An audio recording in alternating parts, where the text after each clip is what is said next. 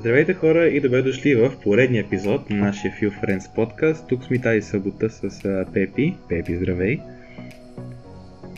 Здрасти! Днеска имаме, пак се занимаваме с изкуство. И то с един много интересен вид изкуство. И ще има и сравнения с а, едно изкуство вече, което сме го обсъждали, така че мисля, че ще има доста материал за дискусия в днешния епизод. И няма да чакате повече. Темата на днешния епизод е театъра. И ако искаш да започнем с а, това как а, в древността театъра се е развил. Да, защото за разлика от другите изкуства, които сме коментирали, театърът има изключително а, далечна история и освен това е доста важна за така, съвременните елитарни среди. Освен това, предполагам, ще бъде интересно тези, които занимават повече с литература, драма и така нататък.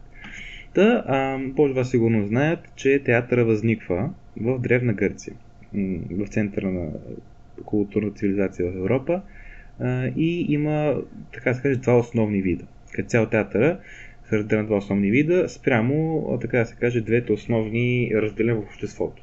Както и днес, така и тогава, сме имали, казано най-грубо, може би, бедни и богати. И съответно, започвайки от комедията, от забавния театър, театър, който има за цел да развеселява хората, той е бил, така да се каже, за простолюдието, поне в началото. И идеята е била до някъде, че е по, била, че е пошло един вид човек така да се, се смее и да му е забавно от, от, такова изкуство. И че това може само един човек, който няма е, е, образованието да разбере театър, само него може да му бъде, да му бъде смешно. Да, то е интересно да направим разликата между комедията, която е единия вид театър и драмата, която вече е другия вид. И защо всъщност комедията е била за по бедния народ, ми драмата за висшето общество. И това, което ти каза, мисля, че е вярно. Обаче аз сега се сещам за още една причина. Може би висшето общество толкова едва ли не са толкова задоволени и имат толкова различни видове забавления и удоволствия, и не мисля, че на тях вече комедията ще им е интересна, че ще ги забавлява.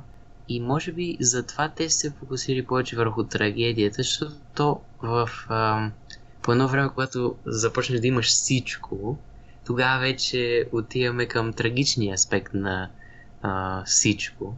И може би затова те се фокусирали повече върху това, докато за нормалния човек, който си а, представям, че е водил сравнително тежък живот. Комедията може би е била начин за отделяне от а, тежкия бит. Така че това може би е още една причина да се разделят тия две вида. Освен това, според мен и за да се обърне човек към трагедията, трябва така да се каже да си е задоволил основните битови потребности. Защо? Защото ми се струва малко вероятно човек, който изживява едни малки трагедии, които може да включва да не може да намери, да набави храна в семейство за себе си. Да няма работа, малко по-модерно да го кажем. Да има някакъв какъв и да е битов проблем. Да може да, може да закри сметките, ако ще правим много модерно. Тогава наистина комедията изглежда това, което ти каза, един вид отдушник, ескейпизъм, за тези хора, малко да си облегчат а, психологическото състояние след а, трудностите на ежедневието.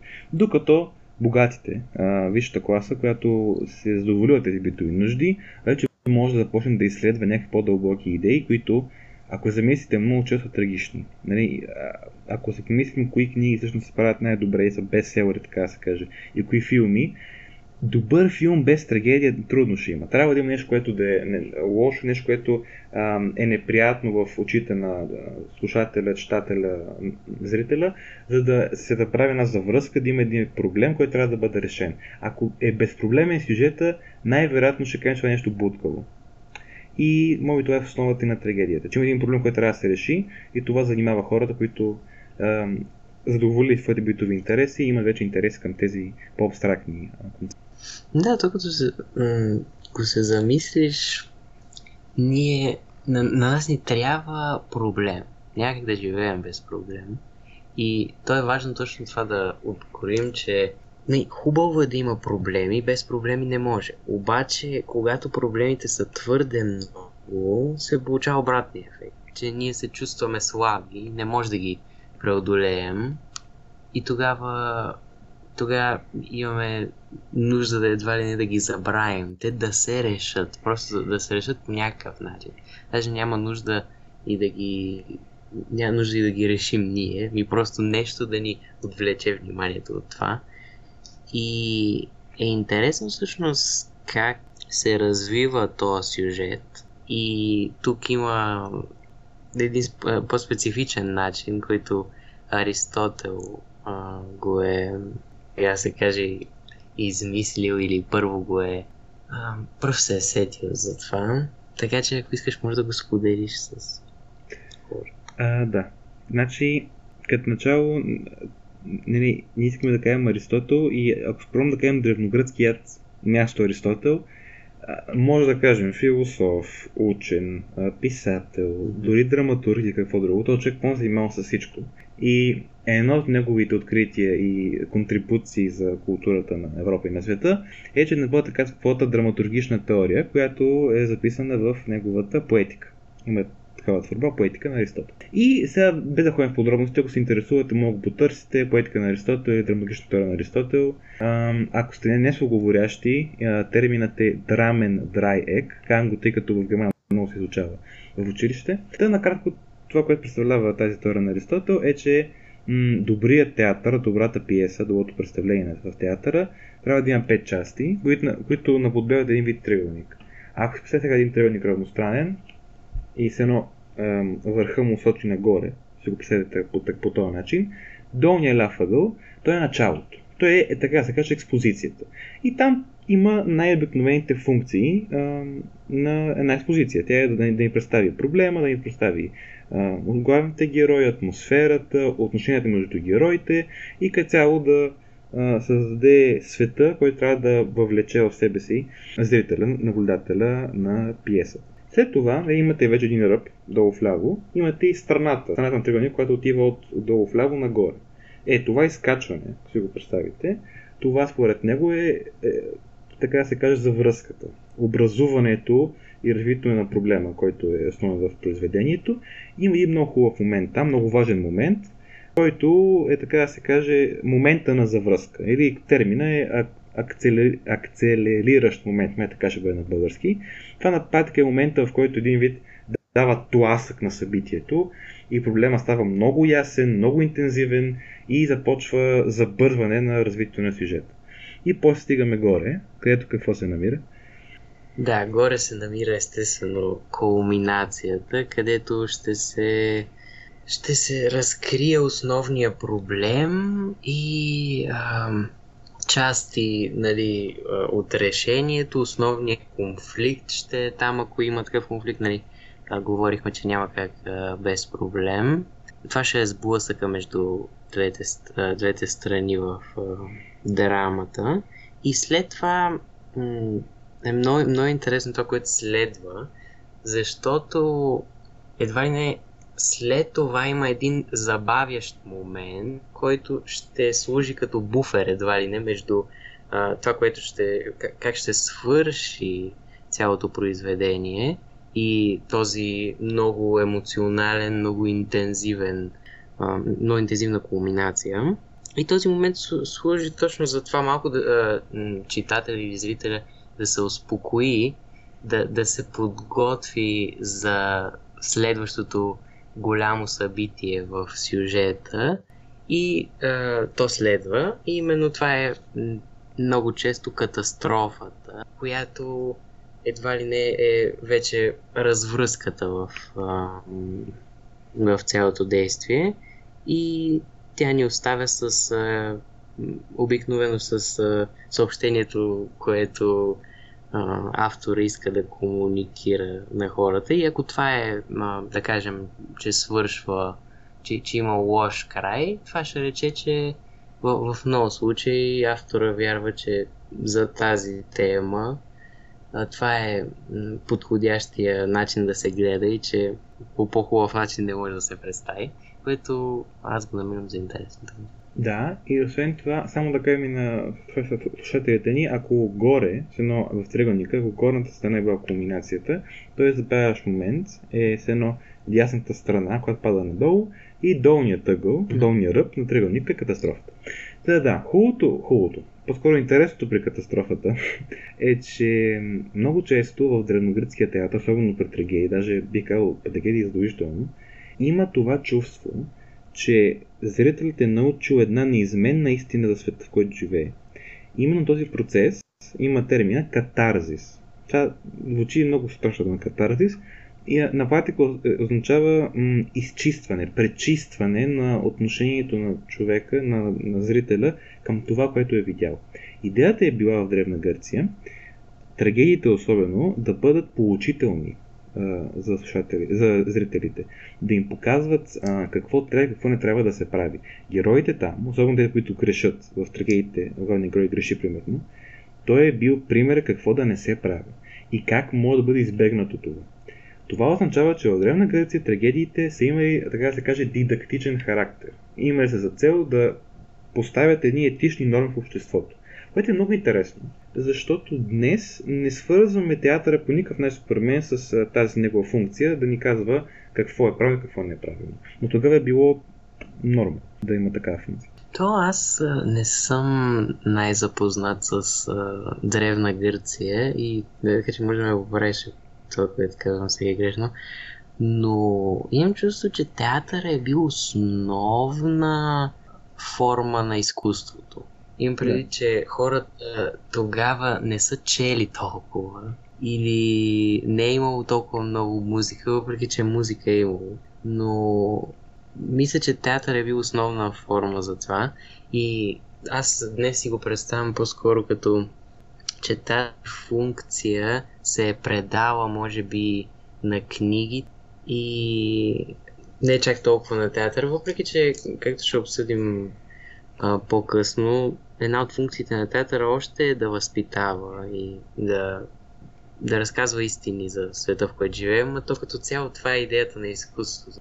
Така че, да, това е, това е важно да се спомене, че сега няма вече чак такава голяма роля театъра, което не знам защо. Имаше някакъв според мен като цяло става дума за едно децентрализиране на обществото. Вече сме, говорим за времето, за 21 век, вече а, сме под, поставили под въпрос и религии, и политически системи, и какво ли още не.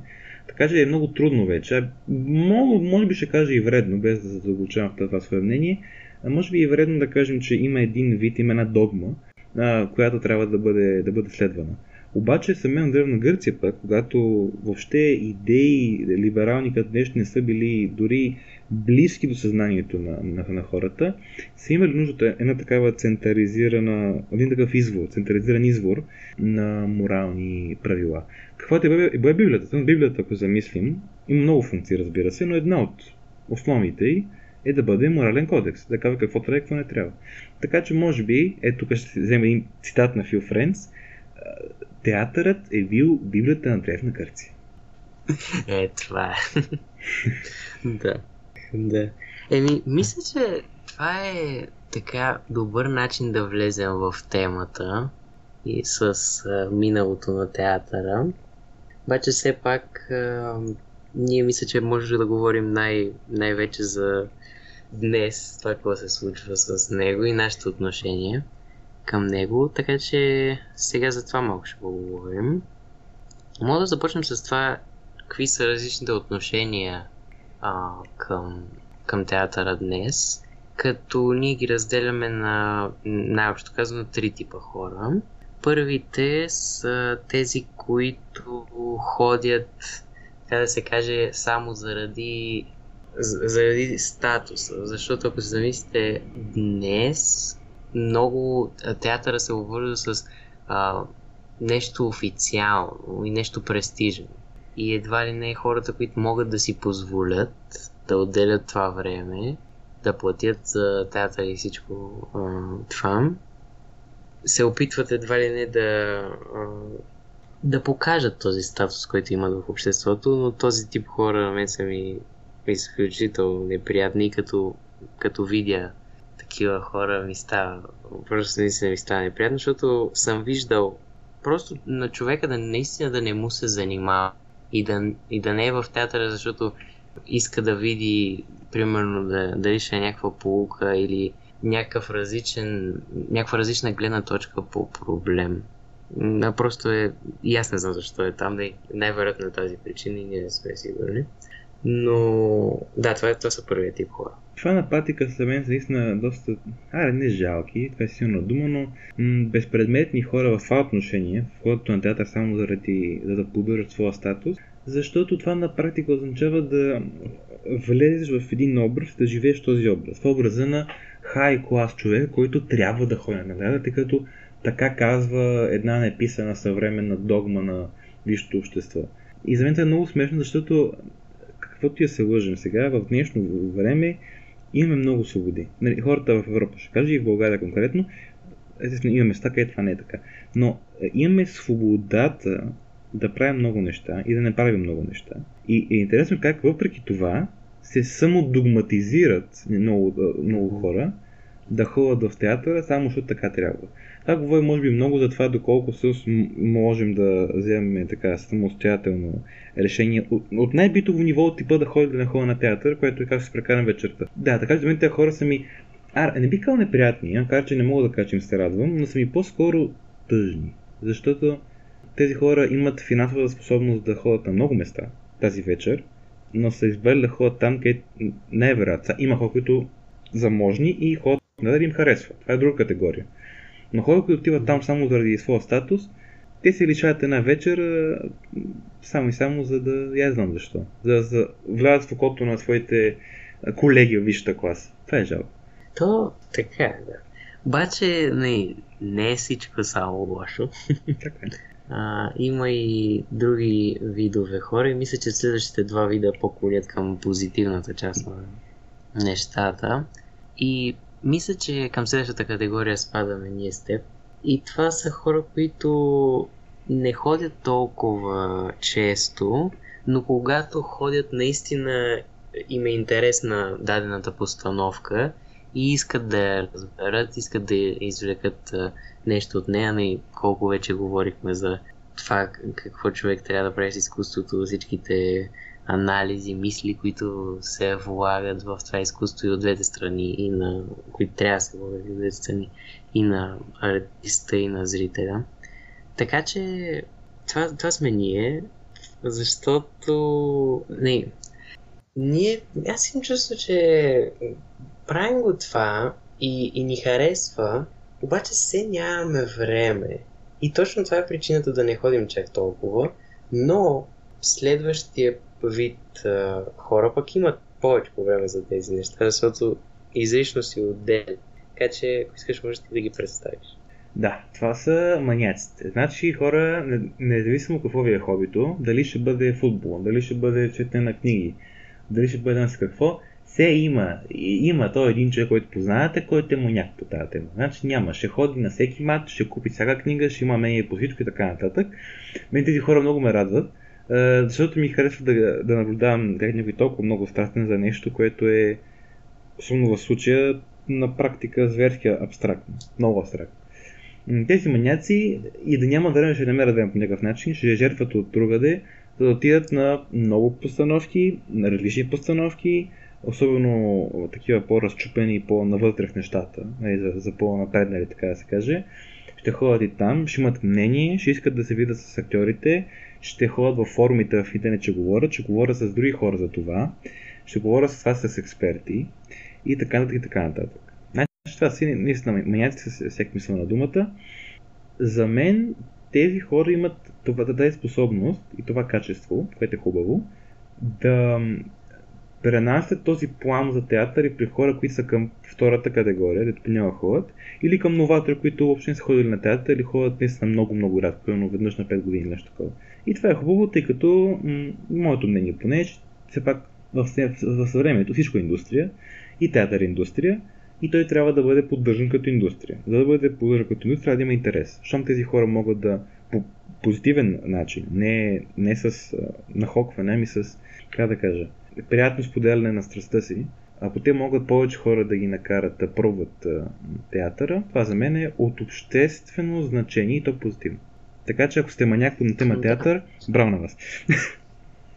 Да, то, това е. Интересът е ключов и мисля, че като видиш някой, който се занимава толкова много с дадено изкуство, не, ако не е друго, просто ще се запиташ защо се занимава чак толкова с това изкуство и може би и ти ще му а, хвърлиш поглед.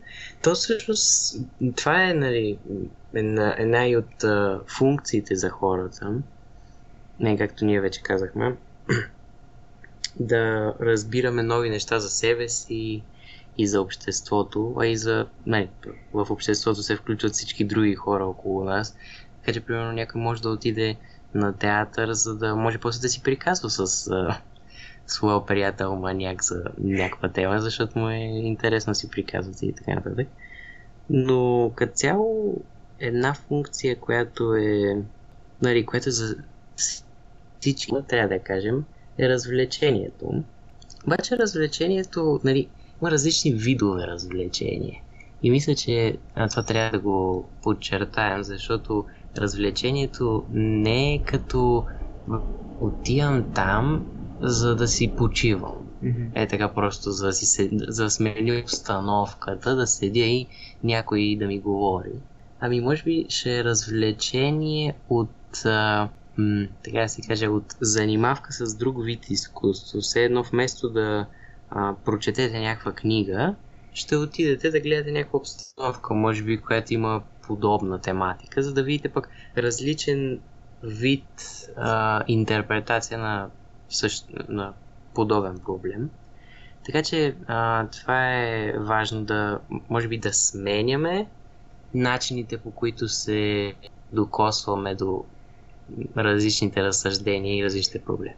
Освен това, вече хубавото е, че развлечението и като цяло отношението към театъра от хора, които не са професионалисти, критици, се е променило към добро. Ако гледаме Древна Гърция, примерно, а, където казваме, че комедията е била за простолюдието и се е приемала като пошло, като пошло отношение към изкуството. Сега вече развлечението, малко и заради капитализма, е, се е превърнало в един напълно приемлив и напълно логичен всъщност способ за привличане на интерес към театъра, защото мисля, че в днешно време м- всеки е забързан, всеки има работа и всеки може да не си намери време да ходи на театър. Така че колкото повече пъти ще отворим за хората към театър, толкова по-добре. Това е едното. Второто, което ти каза, Пепи, също е много важно, че трябва да, да, да си отворим очите и ушите за един вид различни интерпретации към различни идеи. И театърът точно това прави. Особено когато има тези модерни и прогресивни сценаристи, продуценти и така нататък, които много често вземат едно старо произведение и го променят. Примерно, вземеш Крал Лир на Шекспир, ще го направиш Крал Лир да е жена, да е кралица Лирка, примерно. А, не, тази промяна, особено ако е направена, тя, тя е направена с някакъв замисъл отзад, тя не само, че осъвременява произведението и привлича млади хора към нещо, което може би не биха отишли сами, тъй като е малко учебника по литература и това е тъпо брат, нали? да говорим малко на езика на младеща. Все ние сме на 100 години, както и да е. И другата функция, която има такова променяне е, че един вид това изследва, вече изследване ти вече вземаш една идея, която е изказал друг творец, случай Шекспир, преди толкова много векове и я променяш малко, за да осъвремениш. Това променяне изисква ти да навлезеш да осъзнаеш и е, ако се представим като идеята като някаква машина, да промениш един бол нали, с сегашния си ключ. Това вече е интелектуално и академично и отваря още една врата, към академиците и към критиците, които искат да гледат на това като един вид анализ и като способ за използване на абстрактни дефиниции и понятия и така нататък. Тоест, ето ви още един, не толкова популярен, но сигурно важен път към театър, който е тежкия. Това е вече другит манящина. Едната манящина да ходиш на много театъри да го не това е другата манящина, по която ходиш до обучение и се питаш, добре, вместо патоладжан използва думата чушка. Това какво значение има за интерпретацията ми? И така нататък. Да, това са вече неща, които са на най-високите нива, така да се каже, на анализ. Да. Но... Не, не, не това с чушката и патоладжан, не ме разбите. Но да, просто много, много се кефе, че понеже познавам хора, които много харесват а, театъра и е много готино, че тези произведения чрез театъра стигат до тях. Защото ако се замислиш, а, хората могат никога да не поручат а, на Шекспир произведението за Крал Лир. Обаче може да а, един ден, докато ти прелистват някаква а, брошура, която им са дали пред някой театър, да видят, а, това, това ми звучи интересно. И оттам вече да видят и какво е казал и Шекспир и едва ли не да влязат в Рабит Хол, така да се каже. Mm-hmm. И да открият съвсем нови неща, които нямаше иначе да ги открият, ако нямаше този вид изкуство. Така че мисля, че наред с всичко е много, много важно, че отваря врати да, това изкуство. И тук обаче няма как да не а, да не си признаем истината, която е, че, нали, как, как ние вече го казахме, че ние не ходим чак толкова често на театър и ми е интересно това защо е така и ако искаш малко по да обсъдим тия причини. Да, сега време за хаштаг Expose. Така, да, истината е, че верно, аз съм ходил на театър. Сега, верно, че сме в пандемия, но айде, преди пандемията. Преди пандемията, трите години преди пандемията, аз ходих, съм ходил на театър веднъж. Така. И е много успешно, както сега говорим, о, театър отваря път и е важен за обществото и така и сме като... Да, обаче ние не ходим. Сайк, нали? М- има различни причини. Сега, тази причина, която за мен плаши, не плаши, но отказва доста младежи, а, които са израснали с, колкото и са, са пак, пак да звуча като баба във Фейсбук, които са израснали с телефона в ръка и са свикнали един вид да имат много бърза и лесна а, информация и развлечение. Спрямо това, театър е цял ангажимент. Значи то не е а, да си пуснеш видео в YouTube. Трябва да на, намериш билети, да купиш билети, да провериш дата, да избереш дата, да видиш дали това не съвпада с нещо друго, защото не е само пиесата. Той е да отидеш там, да се върнеш, евентуално ще го коментираш хора, ако си отишъл в компания, не сам.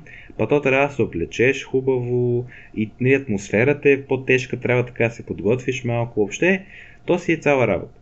И това е доста контрастия, както вече казах, на ам, съвременната представа за развлечение, която е сядаш на канапето, пускаш Netflix и имаш достъп до адски много, адски много ентертеймент.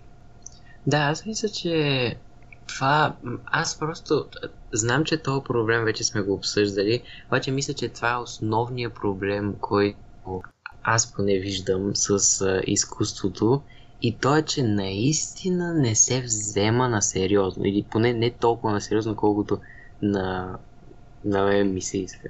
Защото наистина, ако се замислиш, това, това че сега нещо е много по-лесно да се направи, като да си пуснеш Netflix и да го гледаш, това далеч не значи, че е по-стойностно. И даже бих спорил, че е обратното, защото когато човек отдели време за нещо, на, нали, планира всичко, което е около това събитие, самото събитие, едва ли не се камитне да го направи, тогава мисля, че ще, ще, има, ще има много повече много, много повече фокус, много повече едва ли не стойност това преживяване. Докато, ай сега, някой филм в Netflix може да ви е харесал, Ама това какво е? Смисъл, ти може да си пуснеш каквото си искаш, когато си искаш по всяко време. Е, е. Това, това, това е проблема според мен, че няма нищо специално в това нещо. Той, той е като, всяк, като всеки един друг филм. Може да си го пуснеш, може да си го спреш. Сега отивам до на туалетната, сега си взимам храна, сега си... всичко това, това се битовизира. А то, точно това не трябва да се прави с изкуството. Изкуството трябва да те изкара от бита, а не ти да вкарваш изкуството в бита. И театъра с, не с ангажираността си, не, която неизбежно води със себе си, мисля, че това го прави по много хубав начин и затова е един вид изкуство, който мисля, че с а, Алекс пропускаме. Но да, това, това трябва да се промени. Аз имам един коментар от това, което каза а, Пепи. Според мен не е проблем самото битовизиране на изкуството, защото това пак го прави по-достъпно към повече хора.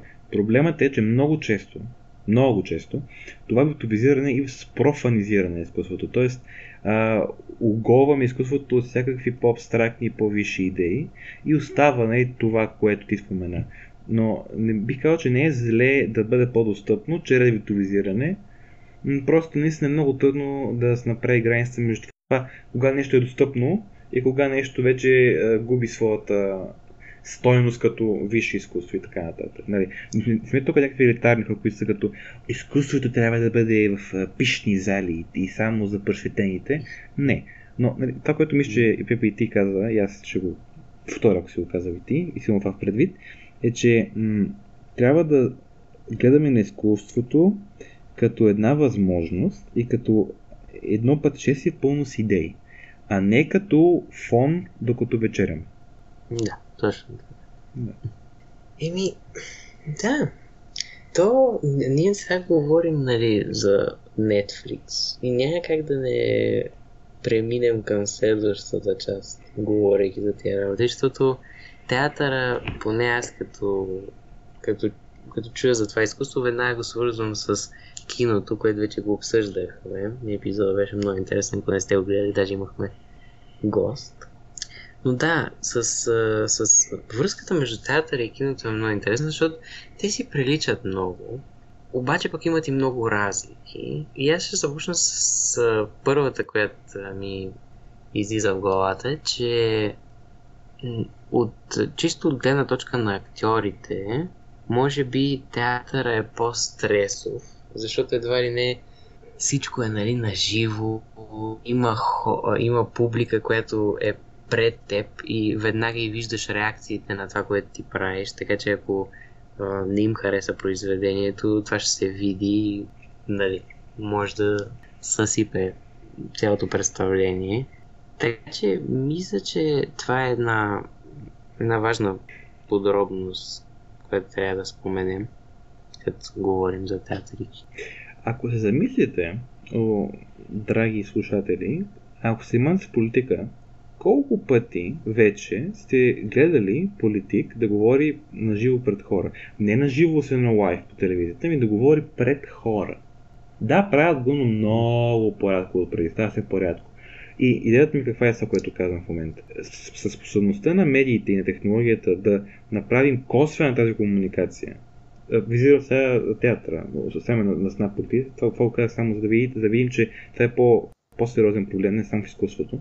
Това правене на тази комуникация в изкуството косвена, чрез киното, тъй като киното вече не е записано, едва ли не е записан театър с ефекти, това вече прекъсва връзката актьор-зрител. И това прекъсване на връзката актьор-зрител прави две неща. За мен първо разфокусира вниманието зрителя, една на ръка. И второ на това, което ти каза, Пеп, сваля стреса от актьора, което може да звучи добре. И до някъде, може би е добре, за самия актьор на момента. Обаче, като цяло погледнато, този стър, този адреналин на актьора да влезе през сцена е за мен то това също е изкуство. So, това е в основата нали, да имаш адреналина, как ще се представя, какво ще направя. И аз гледах интервюта с някои известни български актьори и те казват, а те са много опит, те са 20 години на сцена, те казват, никога не ми е напълно спокойно да, да, да гледа на сцена. Не, винаги имате този стомаха, независимо, че съм бил на сигурно, съм чесвал 500 а, пиеси. А пък в киното е друго. В киното имаш а, много опции да снимаш много тейкове на, на, една, на една сцена. Ако някой се обърка думите, почваме от начало. В, в театъра това е резил, ако си забравиш думите. Нали. Въобще, установката е друга и мисля, че до някъде, това, което ще кажа, съм, сигурно ако Косто ни слуша се ядоса, Косто извинявай, но според мен театър е малко по-чисто изкуство, тъй като има тази пряка връзка зрител-актьор. Да, то, това да ти каза за опитните актьори, то всъщност това го прави интересно за тях, според мен, защото едва ли не това притеснение е полезно в такива ситуации. Има. Да, дава ти нещо, което да очакваш.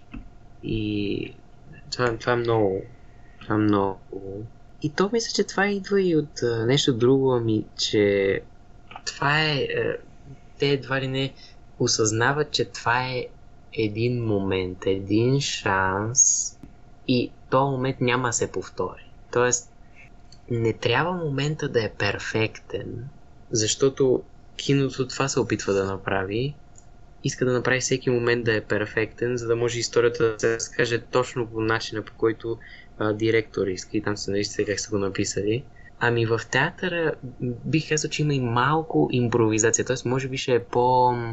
малко по-ще е естествен. Не казвам, че киното не изглежда естествено, защото не, актьорите, които играят в киното, са много добри и пак филмите изглеждат много реалистично. Обаче, пак, това, това е, ще се върне към това, което ти каза. Тая връзка, която я има между, между хората и между публиката и актьорите, а и между а, актьорите, не, между различните актьори, е нещо, което много трудно може да го има в, в киното, защото представи си е, следното нещо. В киното имаш някаква сцена, в която е, мъж и жена се карат. Mm-hmm. Някакви причини. Крещят си, може би жената му зашлевява някакъв шамар и това е, това се снима нали всичкото и е край на дубала. Mm-hmm. И тия хора изведнъж, не, от тая я, е, е, емоция, която трябва да покажат гнева, изведнъж са неутрални и са като, добре, дай следващото. Това е много... Аз това, аз това точно ми е трудно си го представя, как го правят. Тоест, как толкова бързо сменяш между различните неща и това ми е може би това, което не, не ми изглежда естествено, защото ако гледаме една пиеса, те хората постоянно играят. То е а, не, мъжа ще, ще реагира след това, ще, нещо друго ще се случи, някой друг ще влезе и ще почнат да се карат всички и така нататък и нещо такова. Така че това, това мисля, че е нещо с което театър е по-ми харесва, отколкото киното в този аспект. Да, може това е пък е майсторлъка на киноактьора, да може да превключва така бързо от сцена в сцена. Но то там вече отиваме към... То там въпроса е, може би, да, доко... Но, хората в киното, не само актьорите, ми сценаристи, продуценти, монтажисти, този монтаж в киното, в театъра няма. Да, това, те се опитват м- да, са, да, да зададат това, което ти каза, перфектния момент. А, което е един прочит на изкуство. Но пък хората в театъра, за мен не се опитват да направят перфектния момент, а се опитват и наблягат много повече на това, как да кажа, един вид, така да, да въвлекат в себе си а, читате, а, зрителя, че да не забележи, че не е перфектен, ако ме разбираш. Смисъл, така, толкова много да е навътре в ситуация, това, което вижда зрителя в театъра, че а, да не усети липсата на ефекти, на че малко е каза по-бързо някаква дума, или че леко импровизирал и си проличал в интонацията. Такива малки неща. Са, опитното око ще ги види. Въпросът е това го прави проблем. Защото, примерно, ако забележите в критиката на много сериални филми, има неща от типа на еми ефекти не бяха много добри или декора беше малко типичен. Нали, изведнъж много, много, много други неща играят роля в киното, а не самото игране. И не самата история, която трябва да се разкаже. И това, да, това което ти каза, малко размива водите в, в киното, което театъра го няма. Театър има и ясен фокус върху сцената, какво се говори, как се говори и така нататък. Да, то ние това говорихме, нали, с козето смисъл, то това на него пък му е интересно. Е, едва ли не как а, всичките различни аспекти ще се включат за да направят едно нещо, което пак си е мнение, което може да се защитава. И, и ам, не мисля, че е хубаво, не. Но да, това, това което ти каза много важно, че едва ли не в киното има толкова различни аспекти, че вече зрителя трябва да се... Вече зрителя забелязва а, различни неща и фокуса му е в различни моменти на различни неща, защото, примерно, когато гледаме някаква трагична сцена или нещо такова, естествено, че ще сме. А, че много ще. Вниманието ни ще е изцяло върху момента, ще, ще следваме историята и така нататък. Обаче, примерно, ако има някакви експлозии или а, някакви много големи масови сцени, такива в а, исторически филми и така нататък, сега тия много популярните супер, а, филми с супергерои, тогава не е чак толкова върху сюжета ми, тогава е чисто естетически да видиш, е, не, това, това просто такива неща, как са успяли да го направят. Обаче тук идва и един друг момент, че киното не само се фокусира в самата продукция, в, раз, в различни аспекти, ами извън продукцията, т.е.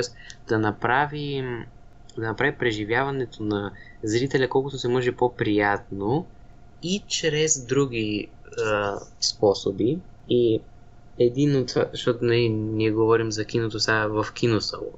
Иначе е ясно, че в къщи си е съвсем друга обстановка. Обаче като е в киносалон, ако нали, има, продават се храни, напитки в началото, има а, удобни столове, големи екрани. Не, всичко е направено за едва ли да ти даде максималното изживяване, но не чрез а, това, това, което Алекс каза, че чрез изцяло фокусиране върху произведението, ами и чрез всичко, което съпортва, така да се каже, цялото произведение. Това с храната за мен е много важно. Първо съм чревогодник. Не, шегувам се. Основната причина, това е много важно, е защото, защото храненето за мен, как да кажа, някакъв, и винаги когато човек се храни в някаква ситуация, ситуацията става по-тривиална и по- по-малко значение. Не знам, това е моят опит. Когато гледам едно интервю с политик, което аз го правя често, ако, ако тогава ям, той може да говори за войната в Украина, ето сега е важна тема, ще ви се стори малко по-маловажно. Нищо е маловажно, в никакъв случай, а защото аз се храня. и по този начин и в, и в киното е, пуканките, там, аре да кажем имена, но напитките, газираните напитки, удобното, това, всичко това, което ви спомена, това всичко го прави един вид някакво луксозно изживяване, което има за цел да те накара да чувстваш добре. Което, добре, страхотно, супер. Това е и модерно комерциално. Обаче, нали, уж за изкуство. Като имаш толкова, толкова различни фактори, които могат да повлияят, те може да, да, ти, да, да ти хареса изживяването, но заради филма ли е било, или заради другите неща. И имам такъв случай. Един приятел ми а, говори хора на кино, това е преди пандемията, даже, но ще го помня. И а, не помня кой филм беше, беше много хубав филм. Поне за мен не. И той имаше подобен вкус на моя. Получава да му хареса него филма. И той каза ми не много. Ми?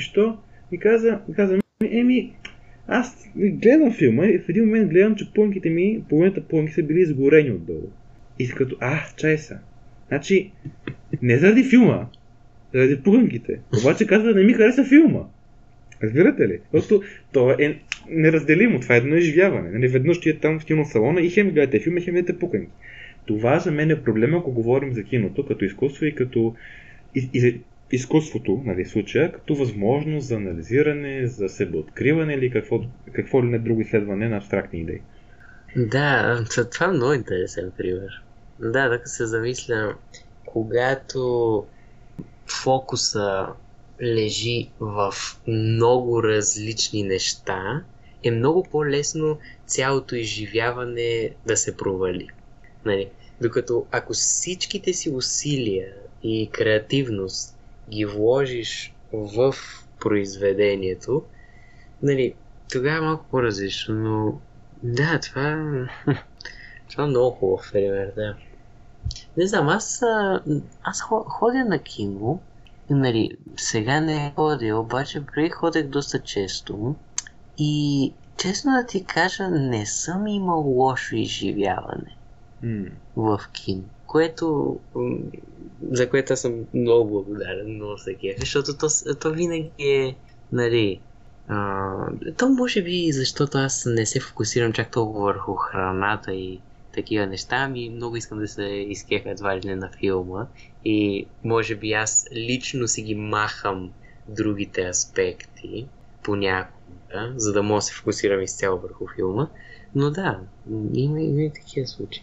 Аз, аз именно по тази причина не бих гледал много важен, в смисъл на това сериозен филм, който искам наистина да, да помня в него, не бих, си, не бих ходил в, театър, в а, киносалон. Бих си го пуснал. По начини, които може да не са съвсем законни.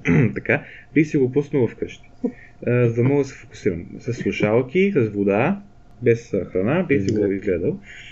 А пък това е другото интересно пък. Има го, това, което ти каза пъти. Тоест, че на много хора не са имали лош чак експириенс, лошо преживяване в киното, защото дори филмът да е някакъв средно добър, ама ядеш пуканки на удобен стол, си атмосферата е такава, и то допринася. И това означава, че киното до някъде са. Това е малка генерализация, но до някъде е безгрешният продукт в, на пазара. Каквото да направя, стига да не е тотална боза филма, ще, ще се хареса поне не, не малко, ами средно към много на хората и ще искат още. И това за капитализъм. Значи, това казвам за четвърти път тази дума, мисля днеска, но да, за капитализма това е като супер, още пари, още, още прогрес. И това не, не, не нищо лошо по себе си, обаче пак казвам, къде отива ролята на изкуството в а, цялата тази схема. Да. Еми, аз мисля, че отговор е театъра и трябва и аз, и ти да отидем, когато имаме възможност, да направим някаква възможност и да, не, ми, мисля, че този начин, а, аз бих препоръчал на всеки, който ни слуша, да отиде на някаква постановка, която нали, би могла да му бъде интересна и да, а, ако иска да сподели мнението си с нас, бихме много се радвали. Ара по... Е, ще ходим заедно на кино, не на кино, на някакъв на театър. Някакъв. Да, това трябва. И може да правим епизод. Това ще е готино. Да. А, Да, това ще е готино. Ето хора, намерете си другарче, хващате го, ако не искаш ще го накарате, шегувам се, не, без насилие, моля, и отивате на, на театър. Може и сами, макар че това, това е друга интересна тема, дали е така да консумираме театъра сами, но ще го разкаем това може някой друг път. Мисля, за днес достатъчно сме преанализирали театъра. Знам ти какво мислиш. Да, съм на това мнение. Да останем за друг път. Добре. Ами хора, много благодарим, че ни слушахте и тази събота, когато слушате в седмицата. Долу има линкове на социални мрежи, където веднъж в десетилетието постваме нещо. Може да там да ни последвате, ще много ще ви благодарим. В първото видео. М, Този подкаст може да го споделите на ваши приятели, които се интересуват от театър или от изкуството, за да можем така, нашите идеи да, да бъдат чути по-надалеч, да- на повече хора и да има по-голяма обратна връзка. Благодарим ви до следващата събота, където продължаваме с темата изкуство. Един друг вид, той е малко по-така. Абе ще видите, малко по-интересен е, по-нестандартен. До тогава да си прекарвате хубаво, да се усмихвате и чао чао! Чао, чао.